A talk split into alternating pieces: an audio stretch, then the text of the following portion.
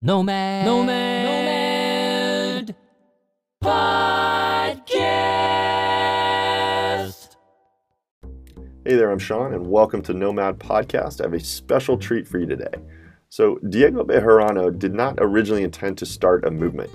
He was frustrated with his working situation and the lack of social interaction, and decided he'd invite a few friends that he had, uh, who all had remote jobs, down to South America to try living and working. Little did he know this experiment would morph into a company that's since become one of the premier travel programs for location independent workers. Uh, Diego is co founder of Wi Fi Tribe. Uh, this is a travel program that allows you to hop in and out of groups uh, that are roving around South America and Europe and Asia. And uh, in this interview, Diego is going to tell us a little bit about how this program came to be, uh, the values, who it's appropriate for, uh, and really we're going to dig into what it means to be a mobile community of nomads. Uh, we also get into some interesting topics around intermittent fasting, uh, Diego's rituals for how he stays productive and, and, brings his office with him on the road. Uh, and we also get a little bonus tour of the house in Bolivia that they're currently at. You'll meet some of the folks uh, having breakfast in Bolivia. So, without further ado, I hope you enjoy this conversation. Here is Diego Bejarano of Wi Fi Tribe. Nomad Podcast is supported in part by Nomad Prep, an online academy that teaches you everything you need to know to take your job on the road and crush it abroad. Enroll today at nomadprep.com slash podcast and get your first four days of training completely free. Nomad Prep, take your job on the road and take on the world. Okay, welcome Diego to Nomad Podcast. Um, let's hey, thank you. Yeah, so Diego Bejarano, uh, Diego, you are the founder or the co-founder of Wi-Fi Tribe, correct? Yeah, correct. Exactly. There's also uh, Julia Calveit, and she's uh, she's from Germany. Okay. And what is for the people that are listening who have no idea what Wi-Fi Tribe is? What what is Wi-Fi Tribe? Sure. Uh, good question. Um, I think that the simplest way of explaining it is uh, it's just an alternative uh, way of living um, and to dive a little bit deeper, we um, are a group of people who work remotely and who who choose to travel as part of that lifestyle, um, and who are looking for for community. Right. So instead of traveling on our own, um, we we want to have that sense of. I guess it's one of the pieces that's missing when when you're traveling. Usually, is that continuity of, of friendships and community right? So during the week, we'll typically work, and then the weekends, uh, we go out and explore the country together, wherever we're at that moment. And Wi-Fi Tribe itself just uh, brings people together who are uh, who have this kind of lifestyle, um, and makes I guess makes that part possible.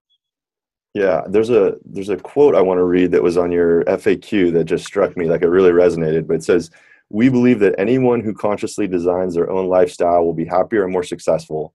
Our perfect lifestyle needed to let us do three things: one, work on something we care about; two, travel the world; and three, build deep and meaningful relationships along the journey. Uh, I love that because I agree with you. I think that's pretty much you do those three things, you're you're you're rocking. Um, but how that's how you, I should have responded. well, how, how, did you come up with this? what, what what's like the founding story of Wi-Fi Tribe? How did you guys come up with this plan? Sure. So, um, it was actually never meant to really be a a startup it was it was literally just that just just what you read out now i'm um, just changing changing a lifestyle. Um so i'd been working trying to trying to figure out how to set up a startup for a while. I wanted to do something in the tech space. It was always something to do with communities. That was always something that i was really excited about. Um and of course if possible a traveling element but it was more around building apps and, and uh, growing communities online and um, after sort of three years of that really not working out and, and the whole time was I was I was in that mindset of like if I work really hard today, then then tomorrow is going to be better, right? Um, so constantly in, in that sense, living for tomorrow, um, to the point where like I would have I, I stopped uh, really meeting friends, um, stopped just just just about doing anything, right? It was literally all just head down working. Um, I didn't even really do any networking. So even on that front, uh, at, in terms of my career, like unless something was to kick off, I would have just massively slowed down. So uh, the last time one of those failed, I just said, all right, um, well, you know, like classic thing you, you say um, to yourself, like, eh, it's all right. We, I learned something from it. It's okay. I, I know how not to do it. Um, but then there was like another part of me that was just saying, um, there's there's got to be a better way. Um, I've just wasted, or not wasted, but um, I've used up three years, right? Three years where I've got a lot of energy, um, and I could have done done other things. There's, there's just got to be a different way of doing this, right? So, I I just I guess I just decided I was whatever I was going to do next was going to be first figuring out the lifestyle element, um, changing the way that that I wanted to be living, and then putting work back into that. So fitting, uh, yeah, fitting a project back into that. So the first step was just to uh, go freelance, um, and I started to do marketing. Um, so did that for a few months. And while I was still sort of closing up the the last thing, I already wanted to head over to, to Bolivia because I'm, I'm half German Bolivian. Um, and we have a house over here, so I was just going to invite over a few friends and see if they wanted to do something similar, just like you know, kind of like working a bit. I could show them the country, um, just doing their doing their own thing, but then traveling together. Um, so yeah, and and, and sh- shortly before kicking all of that off, I met uh, an old friend, Julia Kalveit from. Uh, she, she's German. I met her at a conference way before, like three, four years ago, and um, she was she'd been working remotely from South Africa for um, for a few months, almost almost two years, I think actually. Um, and she was like, "Oh, well, this is a this is a cool idea. Um, let's see if if we can make it. Uh, yeah, if, there's a possibility to do it in in uh, Bolivia, and if enough people join." And so I sent out an email to 100 friends. Um, enough of them said, "Yeah, sure, let's let's try it out." And uh, yeah, so then about three weeks before we headed to Bolivia, we uh, set up a quick website on on Squarespace and uh, a really crappy little website on Squarespace, and then put it out to um, a bunch of nomad groups. Um, yeah, our first chapter chapter we didn't even call it that back then was was Bolivia, and yeah, that one was just just free. It was literally just like, hey, come join us. And even then, like there there were people that joined, but it really wasn't that many. So I was like, this is for free, uh, and there's not that many people joining. I don't, I don't know about this, but hey, it's for lifestyle, right? So it's okay. Um, and so the the we we got there, and then we said, okay, well, maybe there is a sustainable way to do this. Maybe we could do it long term. We got to we got to try it out. So our very next chapter was going to be Costa Rica, and we were going to start promoting it. We'd seen that Facebook ads worked really well in the space, um, so we gave that a try, and that's literally what in, the in the previous maybe three to four months, as I went into freelance marketing, what I started learning. Right, so I think that was a it was it definitely was a huge piece of of making this this work. Um, so yeah, we did some some Facebook ads. They brought people in. That was the first time that we charged as well. Oh, and it ended up being Nicaragua because we randomly found a really nice house there instead of in Costa Rica. Uh, and so that was our first, I guess, official chapter. Uh, and since then, it just you know, chapter by chapter, we we said, okay, well, what about this place? What about that place? And it was kind of like decided sort of at the beginning of the the next location that we were at. So very spontaneous, very just like organic, right? So when you're adding new cities, what what factors determine where you guys go next, or what cities you add to the itinerary? Sure. Initially, it was like, oh, where, where should we go?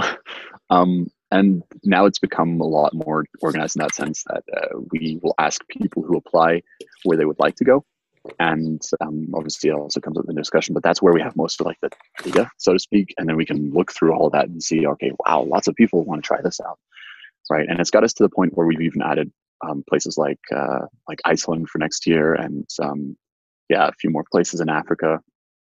So there are a few that are experimental, even if we don't have that much to like demand or that, that many people saying I'd really like to go there. Um, but the majority are are based on what people want to do. And you guys have multiple groups concurrently circulating around the world, right? How many different tribes or do you call them different tribes or is it one tribe and different groups? everyone calls it different things. So like uh, all the members call it um, call each chapter a tribe. I'm trying to change that, but it's not working, so I'm gonna have to adapt. um, I try to call them expeditions, but yeah. Um, anyway, pedantics. Um, we've got three different ones going on at the same time, and uh, one's currently in in South America, one in Europe, and one in Asia. And um, yeah, by the end of the year, we're looking at sort of having Africa, Europe, Asia, and South America running at the same time. And then into the next year, we want to start splitting up South and Central America so that there are essentially five, five like continents areas um, that people can travel to at any point in time. Cool. And okay, so I want to clarify because uh, in terms of the space and how you guys position yourselves in it, because I know that there's there's quite a few different options now. Um, I think of it like this. I think of it like a continuum where on one hand you have the static like co-living spaces, things like you know mm-hmm. And Selina and Outsite and those type operations. And then like I did remote year, which is like this, you, you know, you're probably familiar with it, but it's like a sequential, you sign up for this thing and you're committed for a year and you travel as a group. And it seems to me somewhere in between, uh, you guys are, I almost lump you in with like unsettled in that it's like you can go in and out. You're not committed to stick with one group for the year, but you can kind of bounce around. You could go to Europe or Asia at your own leisure, wherever you want to go. Is that is that kind of an accurate understanding, or how do you see the space? Yeah, I think that's that's quite right. But I, I would almost say like so you you got that continuum, that line, and I would say there's a there's a line that goes in parallel um, because what we the first thing that we focus on is uh, is the community piece. So that's always been our our main priority, right? So any decisions that we've made, any changes, any any improvements have always been to figure out how how do we uh, get to the point where people connect faster, people are more together, community um, builds faster, uh, people see each other more and more, and, and again over the over the different chapters, right? Um, and with with kind of attached to that, the other part is um, we're working on setting up a again an alternative lifestyle, right? So our again, we don't call ourselves a retreat or a program, right? I would say that maybe unsettled is more on, on the retreat side because it's very um, it's it's very structured. You'll have a lot of like structured activities and um, come together for this, come together for that, and um, it's obviously the price point is also a little bit higher because there is a lot more facilitation, right? Um, so I'm guessing what you'll get in in unsettled is that a lot of people they'll come um, and they'll have they'll have a great experience and they might come again maybe once or twice a year um, or maybe it might be every every second year or so. Um, whereas what we were trying to figure out is how can people choose this as a, just as a different lifestyle, right? And the the measurement for that would be that people come back again and again and again several times a year, right? So our average currently is um, about three and a half chapters per uh, per person per per year. That's within the first year, and then you'll have people coming back over over years and years, right? Well, in our case, the two years that we've been running. Um, but there are people that are doing it the entire year, people that are doing uh, six chapters. Um, but again, it's like you say, you can pick and choose, kind of like a candy shop kind of thing. You can come in and out whenever you want to. Um, but our focus is on figuring out how can how can we get that community really really um, tight right so we'll do less of the facilitation and more of the experience that's on the ground comes from the community uh, itself right a lot of it is self-organized self-managed um, people choose what they want to do on the weekends. They get together, they organize that, and somebody else does something else. Uh, some people will, get people to come out to a restaurant. Right now, here in Bolivia, as an example, we've got um, someone who's who's leading workouts. Um, again, and this is not it's not that we said, "Hey, do you want to lead the workouts?" It literally just the person just got up and said, "I, I want to do these workouts. Who wants to join?"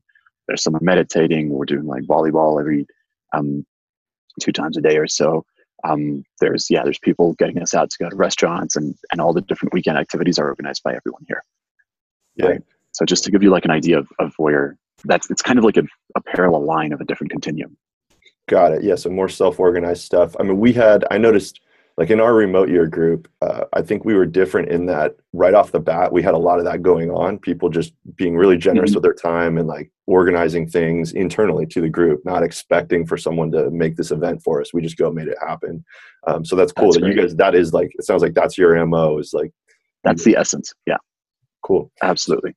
So for someone who's listening, who's evaluating all these options and they're looking at the Selinas and the Roams and the Outsites and all these other things that they could do, what makes what what like what makes them an ideal fit for you and what makes you an ideal fit for them? Like what what type of people do really well in wi-fi tribe? Perfect. Cool. So i yeah that's a good idea. I could start with explaining that and then maybe i'll go into explaining sort of the different ones that i know of out there and what's what's sort of fundamentally different um maybe sure. the different like spaces that are being tackled um yeah so i think the people who do the best at, at wi-fi tribe are those who want to um who are very keen about being a part of that community, right? So we found that people who don't do well, for example, are, are those who are like, oh, I want the travel to be taken care of, or I want this to be taken care of. I want to have you know reliable internet and and be there, and then I can do my thing, right? Um, that it's really not it's really not for them that that kind of experience. Um, it's not that those things aren't there, like those logistical things need to be there, but um, the experience is about something different, and really is about the um, you know people getting together. Um, we've we've seen people just like um, the experience they have out of it is is entirely because of the people, right? Like you can anyone can go to a country, anyone can figure that part out. Um, but yeah, you have to have a, a, crazy love for people and enjoy being part of the community. It's not that it's for just for extroverted people. We actually have a, a good mix of introverts and extroverts. Um, but it's just you, you got to want to be around people, get to know people, experience people. Right? That's the that's the point here. Yeah. And then to yeah to give you an idea maybe of different spaces. So um, so maybe starting with Selina. So Selina is uh, it, has been a hostel I think for nine years, and they've um, they recently decided to add uh, co-working spaces to their to their places, right? So they really come from that that hostel kind of setup, and they have huge, huge places. I think some that have something like 200 uh, spots or 300 um, like like beds, right? Um, so what you're going to get there is the infrastructure for co-working, the infrastructure for for a lot of things. Selina is very much like a little like a bubble within that within that um, city. Um, it's so it's very comfortable, but you'll probably struggle finding community in that sense. You'll find a lot of people, but the tight knitness uh, is that's that's not probably not their main focus. I think people who get a lot out of that are those who come into Selina maybe with a few friends and then use the the facilities, everything that's there again because that um, that's developed really well um, to to make their own experience, right? Or people probably like people who are really like sort of in that dating mode um, they'll just meet a lot of people there as well, right? So that's one side, uh, which is sort of the perspective from the from the hostel uh, part, and then moving over to um, I guess an, another interesting one would be, uh, to talk about would be Roam. Um, so Roam is like kind of like like sort of the opposite end of that. It's uh, I would say it's a boutique hotel that has um, co-working attached to it. Um, very very high end, beautiful beautiful places. Every time I've seen them, um, really really really nice. Um, and then the, of course, the, the price is, is accordingly as well. Um, but you really do like you, you get a, a hugely valuable uh, service for it, right? And I've also heard that recently the community has become stronger and stronger uh, within Roam. Also, probably because of people going going from one place to the next, right? Um, so to give you an idea, uh, there's one a place in, in Miami, for example, where I think it's about two thousand uh, dollars a month, and and they also have like short shorter term stays. Um, and then there's a place in uh, in San Francisco where I think it's around four four and a half or five thousand a month, right? So it, it adapts according to the city, right? And they're very much sort of in these bigger cities, right? So it's not like a traveling type of community. Um, let's see what else what else is there out there. Then there's uh, so programs like I guess, and you'll know all about this. Programs like Remote Year, uh, and before there was there was WeRoam as well. Um, the I think the focus on that is uh, probably many of those people have have uh, just got got into, or several of those people at least have just got into traveling, and it's a chance for them to explore that whole that whole world. Um, but it's also like it's it's like a one year long uh, retreat. I know recently they've changed it to, to I think three or four months as well as an option, right? Yeah, they just launched exactly. some four month program. Okay, perfect. Yeah. Um, so again, there you'll be with the same through uh, through the entire year, which I also think brings people together. Just the fact that you're you're with people for a long period of time. Um, but there you have flights organized, right? So that's a little bit more more facilitated, more more organized, a little bit less that you um, that you have to do yourself, right? And uh, unsettled, I would say, is again more of a more of a retreat kind of setup. Um, also quite high end. Um, also when you when you look at the pricing uh, and the group sizes, I think are smaller than your remote year. Yeah, so maybe that gives you an idea of the the different um, the different things sort of in the space. Yeah, no, that's a great overview. Gr- group size wise, how big is Wi-Fi Tribe? How big are the chapters? Yeah, so we limit it to 25. That's the, the absolute max. Um, we used to do something in the past where we we ran like these experiences for for young entrepreneurs, and we uh, did exactly the same thing two years in a row. Uh, one time with it was I think 23, 24 people, and the other time with um, just over 40 people. Right, and we thought, oh my god, it's going to be amazing. It's it's even more people. It's going to be awesome, right? And then um, we got to it, and uh, we just didn't understand why why it was it didn't feel the same. It was it was just not so connected, right? And later we realized it was um, there. There must have been a certain size at which people just naturally stuck together. Um, and at, at some point that starts to like flake out and you get like you get the exact opposite right um, a group that is really big can end up feeling very small because it becomes kind of cliquey and you're like, oh, there's two people here, three people there, four people there, right? So um, yeah, we've got that's that's our that's our limit. And even at 25, I feel like okay, um, people have to put more effort in to be together.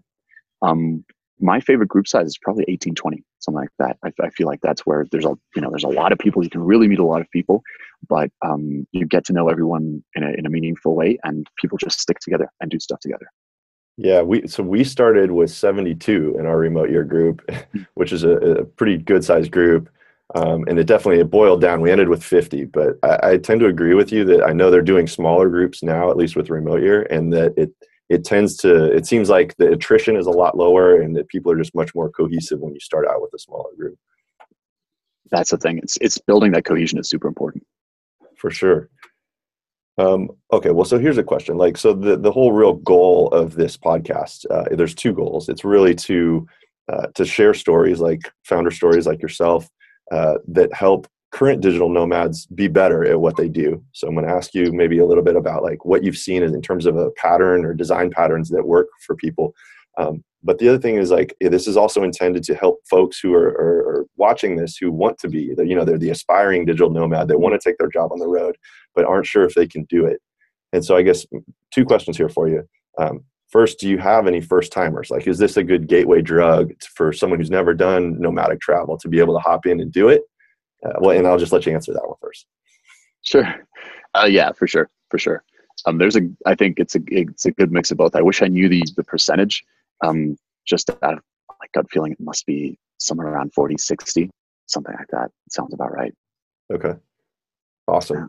And then, so for the more seasoned travelers, like what are there things you notice like what what what makes people successful? Like where, where do people go off the rails? You know how do, who does this not work for? And who are the people that you've seen just from all your experience where it does work particularly well for? Okay. So i think the people that the people for whom it maybe doesn't work so well are people who um, they might not have done something like co-living before or they might have a very different concept of it um, it probably depends on, I guess you, you very much define your expectations based on the closest thing that you can compare it to, right? And in in the case of, say, for example, you've been, you know, uh, you've been traveling in in hotels mostly for, you know, for your recent travels. That's that's your your expectations, and then you're like, oh, okay, well, I want this kind of lifestyle. It's very different, right? Co-living is with people. You're in the same place. You're, uh, you know, you're sharing you're sharing things. You're you're getting a lot closer. Um, that's that's fundamentally different from the way that hotels are, are set up. So that's that's one of those parts. Um, I think another part that makes it difficult for some people, or where you see people really succeed if they have experience in it, is how they um, how they figure out their work part, right? So if you say for people who are location dependent, they have anchors, right? One of them is get in the car, drive to work, get to work, get to your desk, sit down, maybe drink your coffee, work, right? That's an all of that is an anchor uh, and it anchors you to supposedly productivity. Um, so you have to create your anchors yourself when you're when you're on the road and um, decide what it, what is it like. Be conscious about it. What what is it that's going to um, be my office, right? If I'm if I'm constantly moving, um, just to give you an example, I I use uh, I've got these, these big noise canceling headphones. Um, in the beginning, I had to put them on, turn on the noise canceling, put on like the perfect music, the, the, the perfect background noise. Feel like this rain going on in the background, and that's like that's what I thought would be my my my perfect space. So as I kept on doing that, I conditioned myself to become productive doing that, right? Because it was like every time I do that, I will start working productively.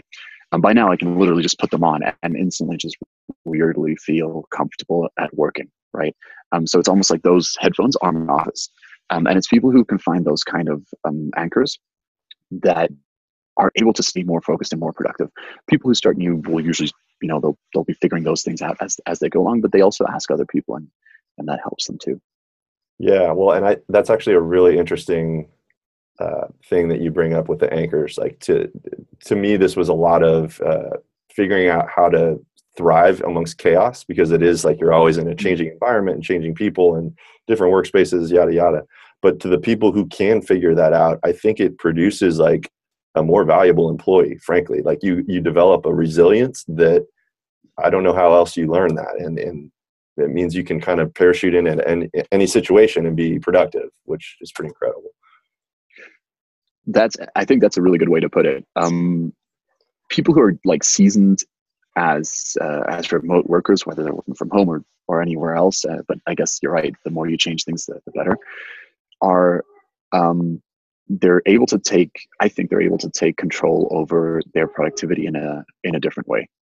Um, and and there's more uh, probably a stronger sense of like uh, autonomy and uh, you know and then being a, a, manager of one as like a self manager um, so I would recommend to to companies, whether they're looking for someone to be location dependent or, or not, to consider people who have a, a certain you know number of years uh, working working as freelancers or, or for the, for themselves. What other types of beneficial qualities do you think this style of working travel uh, engenders? So resilience mm-hmm. being one of them, but what else? Is there any anything else you can think of? Yeah, two years ago, I uh, I always liked to be a, a social person and, and thought that that was part of my identity. Um, about two years ago, I was I'd been I'd been away from people in a sense for so long. Um, after two years of, of doing this, I, I feel so incredibly comfortable um, around just just about anyone. Um, so that's an obvious one. It's just that you're you're around people a lot, right? Um, in something like this, it's not just the fact that you're co-working. Like, yeah, you can go to a co-working space, but I always felt like co-working spaces didn't quite do it for me because you go in, you're there for work. When you're done with work, you're like, ah, I'm done with work. I need to go somewhere, right? And that that doesn't bring you together with all the other coworkers. So what I think is has is valuable in, in settings like these is that like you're done with work, you're like, oh, let's go do a sport, play volleyball, work out, um, go on this on this trip, uh, camping, quad biking together, right? And that kind of stuff brings you together. So that's I think what gave me back that social element that that uh that I was missing, and kind of gave me like social training, um, like what and whatever whatever goes with that.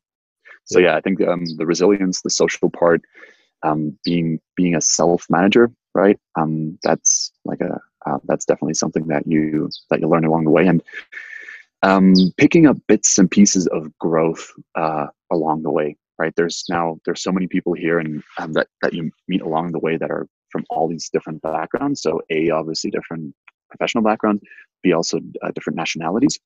So it's a it's a very diverse um, diverse group. So everyone comes in with um, with their their different quirks and cultures, and I always find that the more uh, the more of a character someone is, the more exciting the entire experience becomes for everyone. Because yeah. um, you can like if you can say, "Oh, that's such a that's such a John thing to do," right? Then then you're uh, you know you know you have a character. Um, so you learn like a bit of that cultural like cultural piece, but also each of those people uh, they have they have their different routines. They have things that they do incredibly well, of course, also things that we don't do so well. But everyone has things that they've done for a long time and understood really well. And because it's also people that are kind of already living this experimental lifestyle, they tend to be people who are more experimental with their own lives, right? Um, so like a, a, a, not not like Tim Ferriss, but but um, you know they're they're willing to uh, experiment more with with uh, different things. And I've picked up um, so many different whether it's habits, uh, even diets. Like I'm, I'm, I'm on the, the, the fasting, the intermittent fasting thing now for eight months since someone from the tribe introduced it to me. Yeah, and just uh, mindsets, mentalities, all, all of these different things that you can play around with and, and grow from. Very different to hear it from someone than to just read it online, um, especially because you don't even get exposed to it unless you're looking for it. Nice. Yeah. So exposure to just a really diverse set of all that stuff you just named. That's awesome. Mm. Cool. Um, well, let's talk uh, for the people that are listening that want to do this. Can you take us through not necessarily pricing because I know that can change, but like your pricing model? How does it work? I saw it was explained on the website, but it wasn't like I got to be honest, it was not entirely clear at first glance. So maybe you can kind of like talk us through how it works. Well, that's a good bit of feedback. So uh, time to change things. No, and, and we know that it's been a little bit confusing. Uh, so we got to figure that part out, see how we can make it really simple. Um, but yeah, the basic the basic thing behind it is that um, people can can join. So once people once someone's been accepted um, as a um, as a member, they, they can join anywhere, right? There's there's no need to sort of go through another uh, interview part. Um, there's a there's a joining fee of three hundred dollars. Um, and then once people are part of the community, then um, and they want to join for the first time, then we'll ask them, okay, well, how many chapters do you want to do per year, right? There's a there's an option to do pay as you go, right? Um, where you just do okay, one chapter here, one chapter there, right? Um, but for people who know that they want to do several chapters uh, within the space of t- within that space of time, there is uh, it's possible to get lower lower prices, right? So the more chapters people do, the, lower the prices are. Um, just that for people who say, for example, I want to do three chapters, um, the commitment that we need on that end to to be able to give those lower prices is um, a three hundred dollar, and this is separate from the first part, three hundred dollar um, deposit for each of those chapters, right? So someone says three chapters, so that'll be three hundred times uh, times three, so we got nine hundred that we'll hold on to in that moment. And um, then, as and when someone says, "Ooh, I want to join in Peru now," okay, I want to join in South Africa, then we'll start applying each of those three hundred dollar deposits to it. That that books it, and then um, the remainder is just paid shortly before people get there. Cool. All right. So it is. So it's like a it, it's a three hundred dollar. Is that a lifetime membership fee or is that a yearly? Yeah. Yeah, we won't. Uh, it's just lifetime, so it's just for joining. Exactly. Got it. And then just basically a la carte, pay as you go, or if you want to get a bulk discount, then you can commit in advance. And awesome. All exactly. Right. Exactly. And there are. I forgot to say this. There are private and and shared rooms.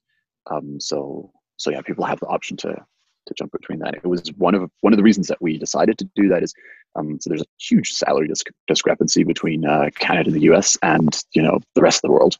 Um, and I'm even talking about like compare U.S. salaries to U.K. salaries, and and it's really weirdly different. Um, so we wanted to figure out a way that that more international people could could access this, right? So just personal background: I'm, I'm German, I'm Bolivian, um, but I spent some time living in, in the states as well. Um, so I know I know what it's like on on the European side, and something that for people from the U.S. might be um, you know like their rent or or sometimes even cheaper than their rent if they're in a, in a major city is is it you know more of a luxury for for people in in europe right and now think about people in latin america or, or in asia uh, where salaries are lower right so this was an option for us to keep the international factor high by offering something um, something that allows like different prices for for different room options yeah well i applaud you for trying to lower the the barrier to because I think that like you just said the diversity is what really makes this interesting and stronger. And so if you charge it and it's all just kind of on the high end, you're going to self-select and you're going to get only certain people. So I, I, think that's awesome that you guys really try to make it, you know, options available for those people uh, that have lesser salary. That's dope. Cool. All right. It makes, well, a, it makes a difference. I mean, mm-hmm. go for it. Oh, I was just going to say, um, so you guys are hiring right now. I wanted to mention this just in case anyone's listening. I know I connected you with my friend Jordan, but you guys are hiring for a head of growth marketing. Um, yeah. Can you talk a bit about that position in case there's someone who this is like the perfect fit for who's listening right now? Sure, sweet. That's awesome, actually. So um, I've been doing marketing for for a while, startup marketing. Uh, I've been doing all the marketing for Wi-Fi Tribe. Uh, the point here of the person coming in is they got to kick my ass. they got to absolutely uh, show me up and uh, uh, and do it way, way, way, way better than me. Um, it's part of the philosophy that we have for the team in general. It's that um, uh, we should be we should feel kind of nervous working with each other because everyone's so uh, so good at what they do. Um, so yeah, the that's sort of like a, a, general overview for that position. Um, specifically, I guess the person would, would need to have uh, you know a, broad range of skills across the different marketing fields, uh, good strategic mind. So really be again be that head of marketing, um, and ideally one one skill that they're they're very uh, very focused on, very uh, very good at, right? Um, so that's like in marketing they, they call it the classic like like the, the T shape skill, where you got the, the top of the T is that that broad range of like I know all of these different marketing technologies and, and how to use them, and then the the the stick of the T is the um, is that one specific skill where you go really deep and uh, uh, yeah, you know that that field very. That would be that. Cool. All right. So if you're listening and you are you have a T-shaped marketing skill set, get in touch with Diego. Uh, that position's on your website, right? If they go to the careers yes. page. Yeah, well, well, actually, uh, it's on on AngelList. We should uh, start up start that up on the website too, but currently it's on AngelList. Yeah. Okay, so look up Wi-Fi Tribe on AngelList if you're listening and you're interested in that position. Um, just a couple more questions here. Like anything you can share in terms of like where you see this going? Are you guys making any kind of structural changes or adding new cities or anything that you're able or willing to share uh, of how the program is changing? Yeah sure. Um, i could let me see if i can give you some exact details on that. Um, see if i have it here in front of me. If not i'll just give you a, a quick overview um, so basically, as, as for the quick overview, we are next year for the first time we're starting to do uh, permanent locations or semi-permanent locations, and we'll be starting in in Medellin. Um, and uh, then there'll be three other places as well. It's going to be uh, Bali, um, Lisbon, and South Africa. And in the first year, we'll, so in the next year, we're going to be doing them for about half of the year, um, giving people the option to join and then just to stay on if they want to for another another few months after that. Um, and then the see, I'm just trying to bring up that uh, that itinerary that we have. Um, yeah, and then the other chapters that we'll be adding to it will be um, a few more in Africa. So we've, we've currently only done South Africa, so there'll be a few more there. Uh, we're adding Oman to the mix. I used to live there. It's, it's a beautiful place. Um, there's uh, Iceland is coming in, so there are a few more places in in Europe.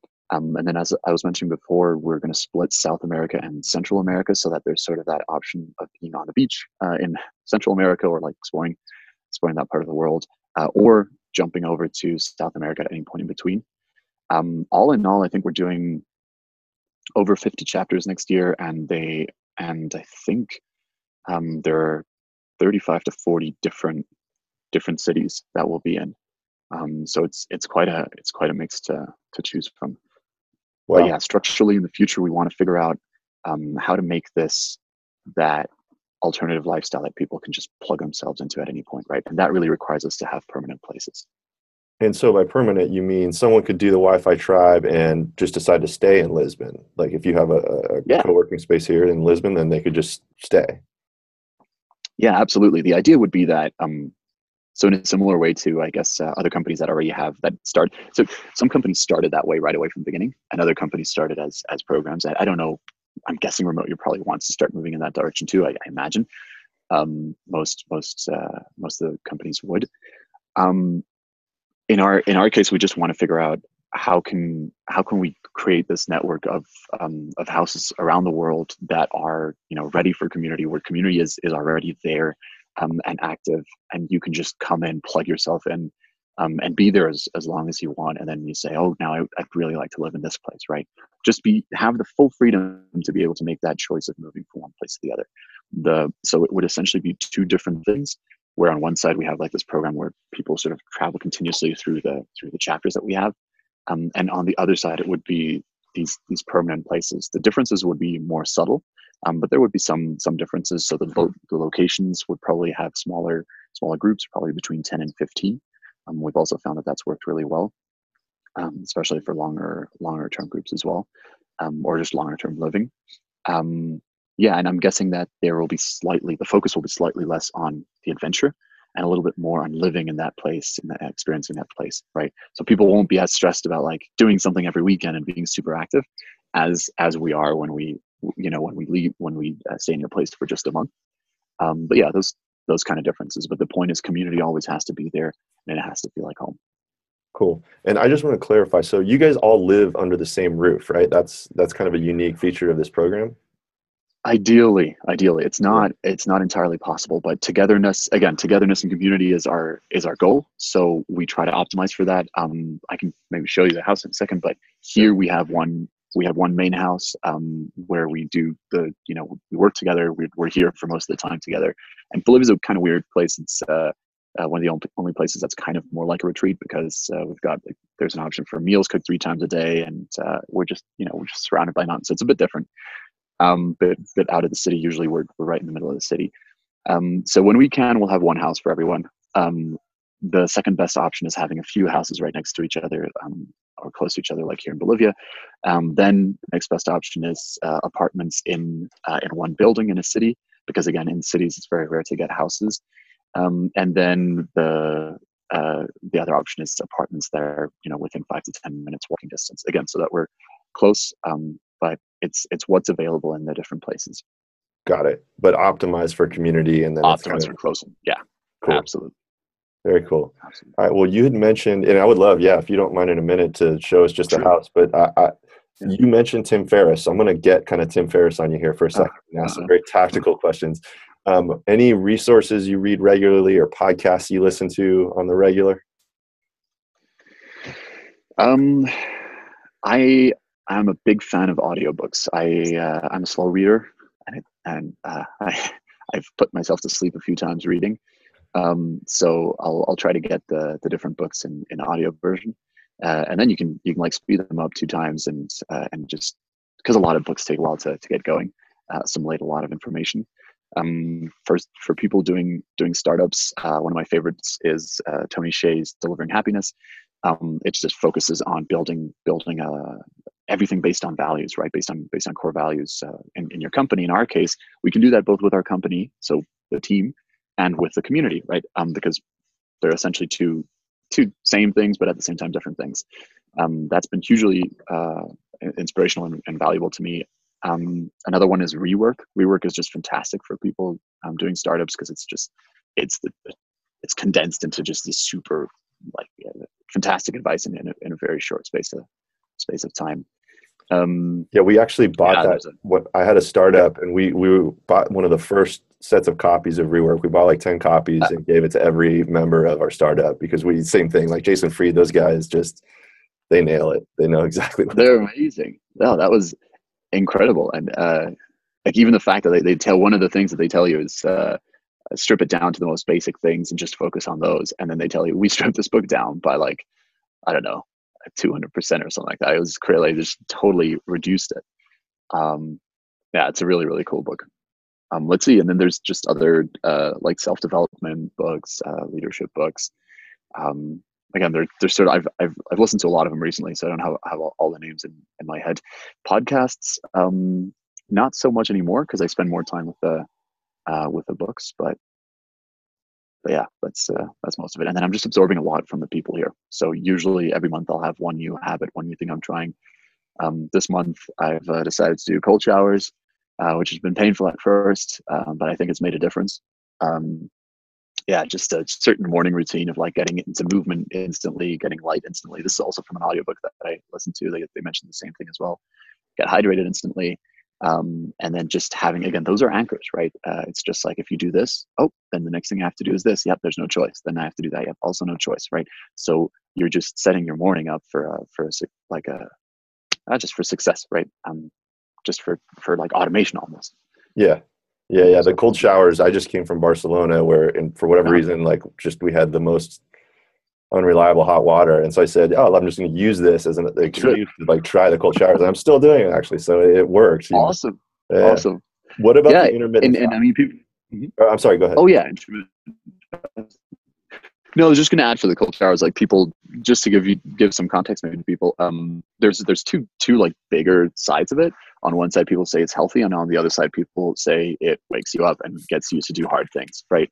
Um, so for both of people might do it for different reasons or both of them. Um, from the health perspective, uh, it's meant to give your immune system a bit of a kick. Um, and at first you got to, so you got to start kind of easy. Otherwise, like you can, you can actually uh, tip, sort of tip it over and, and actually get a little bit sick at first.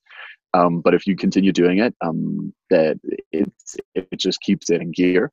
Um, and I've certainly felt that. Um, I've, I've certainly felt uh, felt healthier here um, since doing that. The other side is like it is a hard, it is kind of a hard thing, uncomfortable thing to do, which makes like difficult emails a little a little bit easier to uh, to write. Right. Right. Intermittent fasting. yeah, yeah, yeah. Um, Intermittent fasting. Okay. Uh, w- what would you like to know about it specifically, or, or sort of my approach to it? Well, just uh, so I did the paleo diet um, for two years, and it's a tough thing to keep up with on the road. And I've looked at intermittent fasting because I know, uh, again, Tim Ferriss, uh, you know, he's big on that. But what like what beneficial effects have you seen from it? Sure. Um, seen, I would say probably only one. Uh, way more focus. When I'm actually doing the fast, I um, okay, two, two. Um, when I'm doing the fast, I feel a lot more focused during that day. Um, they say that that's meant to be one of the one of the benefits. So perfect, looks like it's working. Um, and I think biologically speaking, it's also because um, when your body starts to go into that fast mode, um, biologically it's telling you, all right, get your get your shit together. You, you have to go uh, you have to go hunt for some food, um, or or get some berries. Um, so it, it probably gives you a, a certain amount of just uh, just just focus. the other one is uh, weight control. So it's not that I've ever really uh, struggle with that part, but now I can literally eat absolutely anything. And I will notice a slight difference from beginning of the week to end of the week because I do it once a week, uh, 24 to, to 34 hours, depending on, on how I feel. Um, and, and yeah, absolutely. It's, uh, it, it, it keeps me wherever I want to be. So it just makes, makes it so much easier. Um, and then of course you also don't have to worry about food that day. You uh, just get a few more hours in, in your day from that. Um, it's, I think if it is, if it is healthy and so many people agree that it is. um, it's the easiest thing that you can do for your health. Right? There's so many other things that are a lot more difficult to do. Yeah, it's the lowest hanging fruit, so to speak. And it is. Grab it. right what about um, sleep? Have you done anything on the sleep uh, regimen or any any kind of rituals there?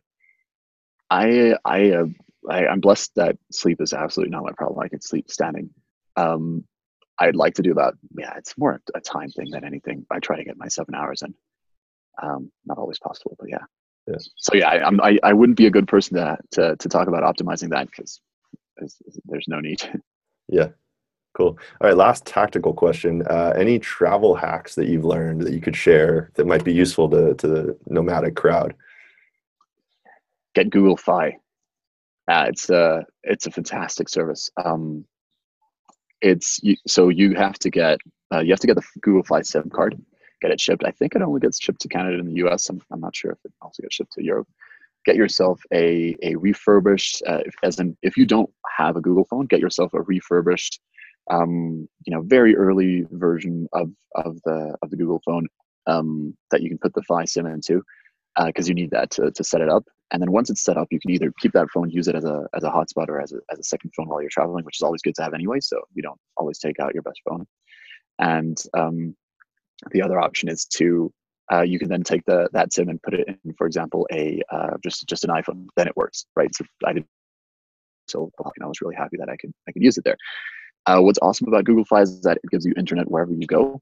Um, typically LTE speeds. So far, I think I've always or 4G speeds. I've always had, had those those speeds.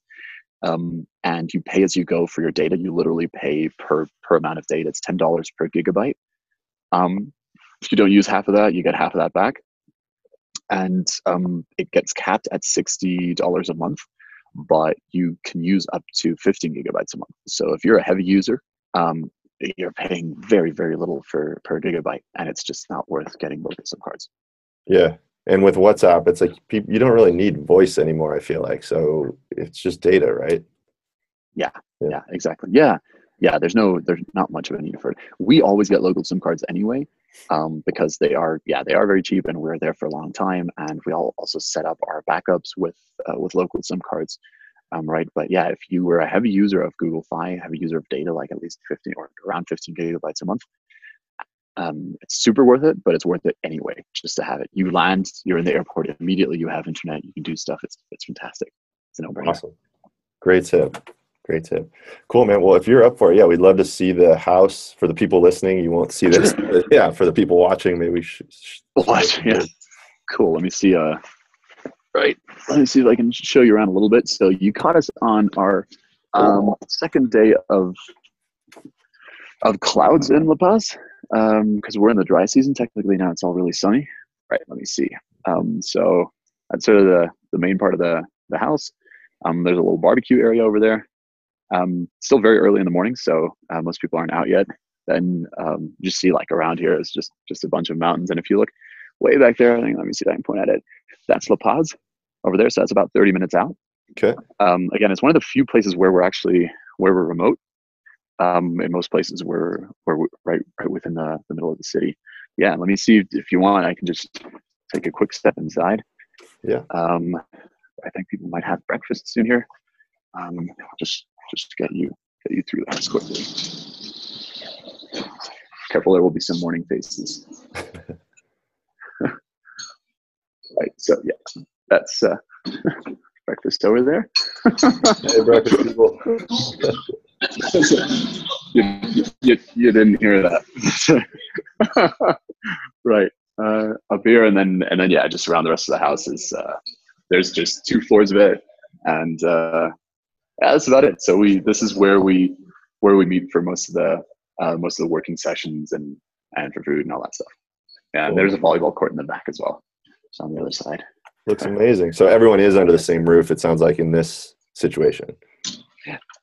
Well, there are there are three houses, three big houses, but this is the main one, and this is where we uh, again where we where we spend most of our our time together. Cool. Yeah, there's the volleyball pitch there somewhere. Beautiful view, man. Awesome. Well, hey, man, any parting thoughts for someone listening who's thinking, you know, maybe they've not ever done this? Like any any words of wisdom or uh, you know inspirational thoughts for those folks who are thinking about doing this? Inspirational thoughts. Oh, um, no pressure. well, no. Um, could you imagine your life had you not done what you're doing now? I mean, obviously, it's been completely life changing for you, but um, and I would say for me as well, it's been transformative. I now live in Lisbon, and I never would be here otherwise. Like, uh, but yeah. No. Oh, that's cool. Yeah, I think it's a, it's a combination. I, I, would say two things. So one of them is a classic quote of, um, I think it's Jim Rohn, you are the average of the five people you spend the most time with, right?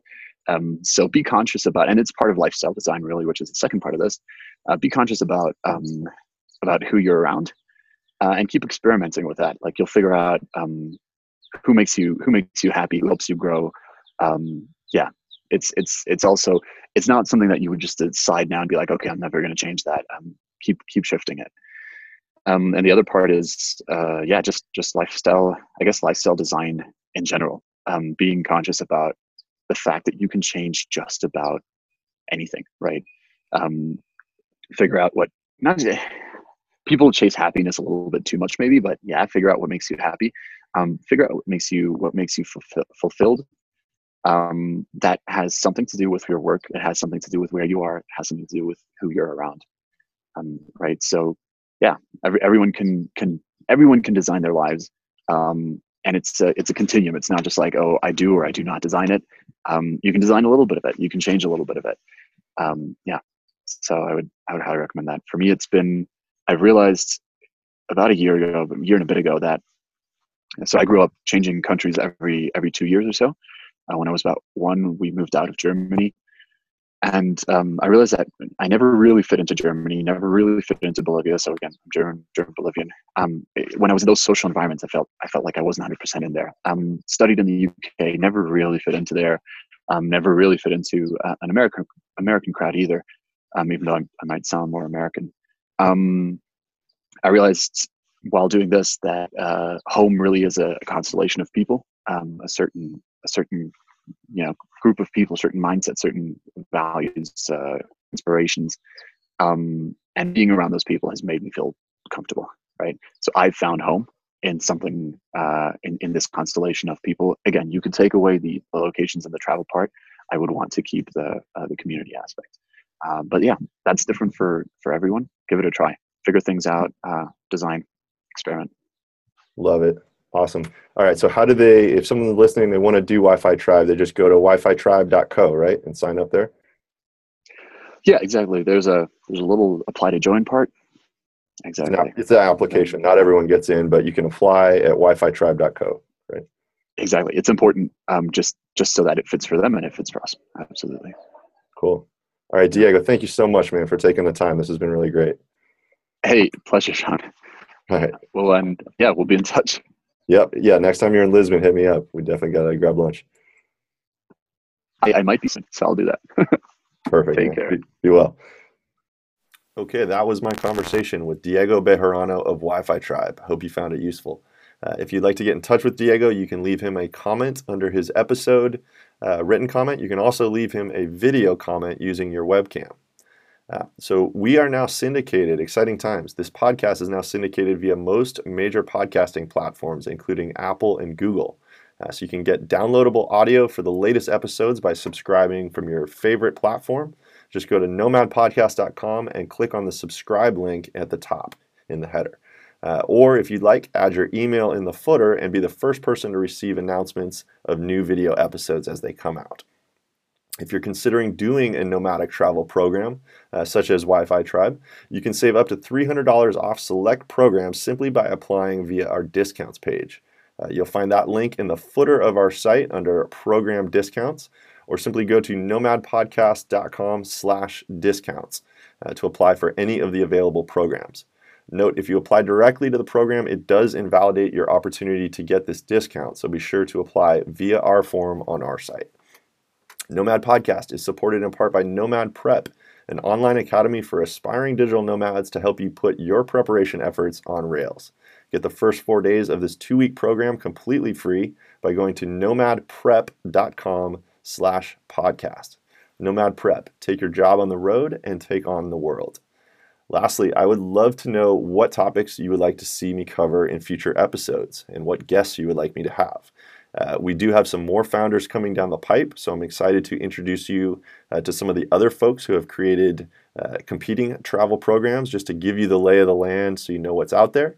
Um, and I also am inviting other domain experts. So I see interviewing nomads, founders, and domain experts that can help you, uh, whether you're on the road to be a better nomad now, or if you're an aspiring nomad to, uh, to actually make the leap and to give you the confidence to do this and make a successful transition.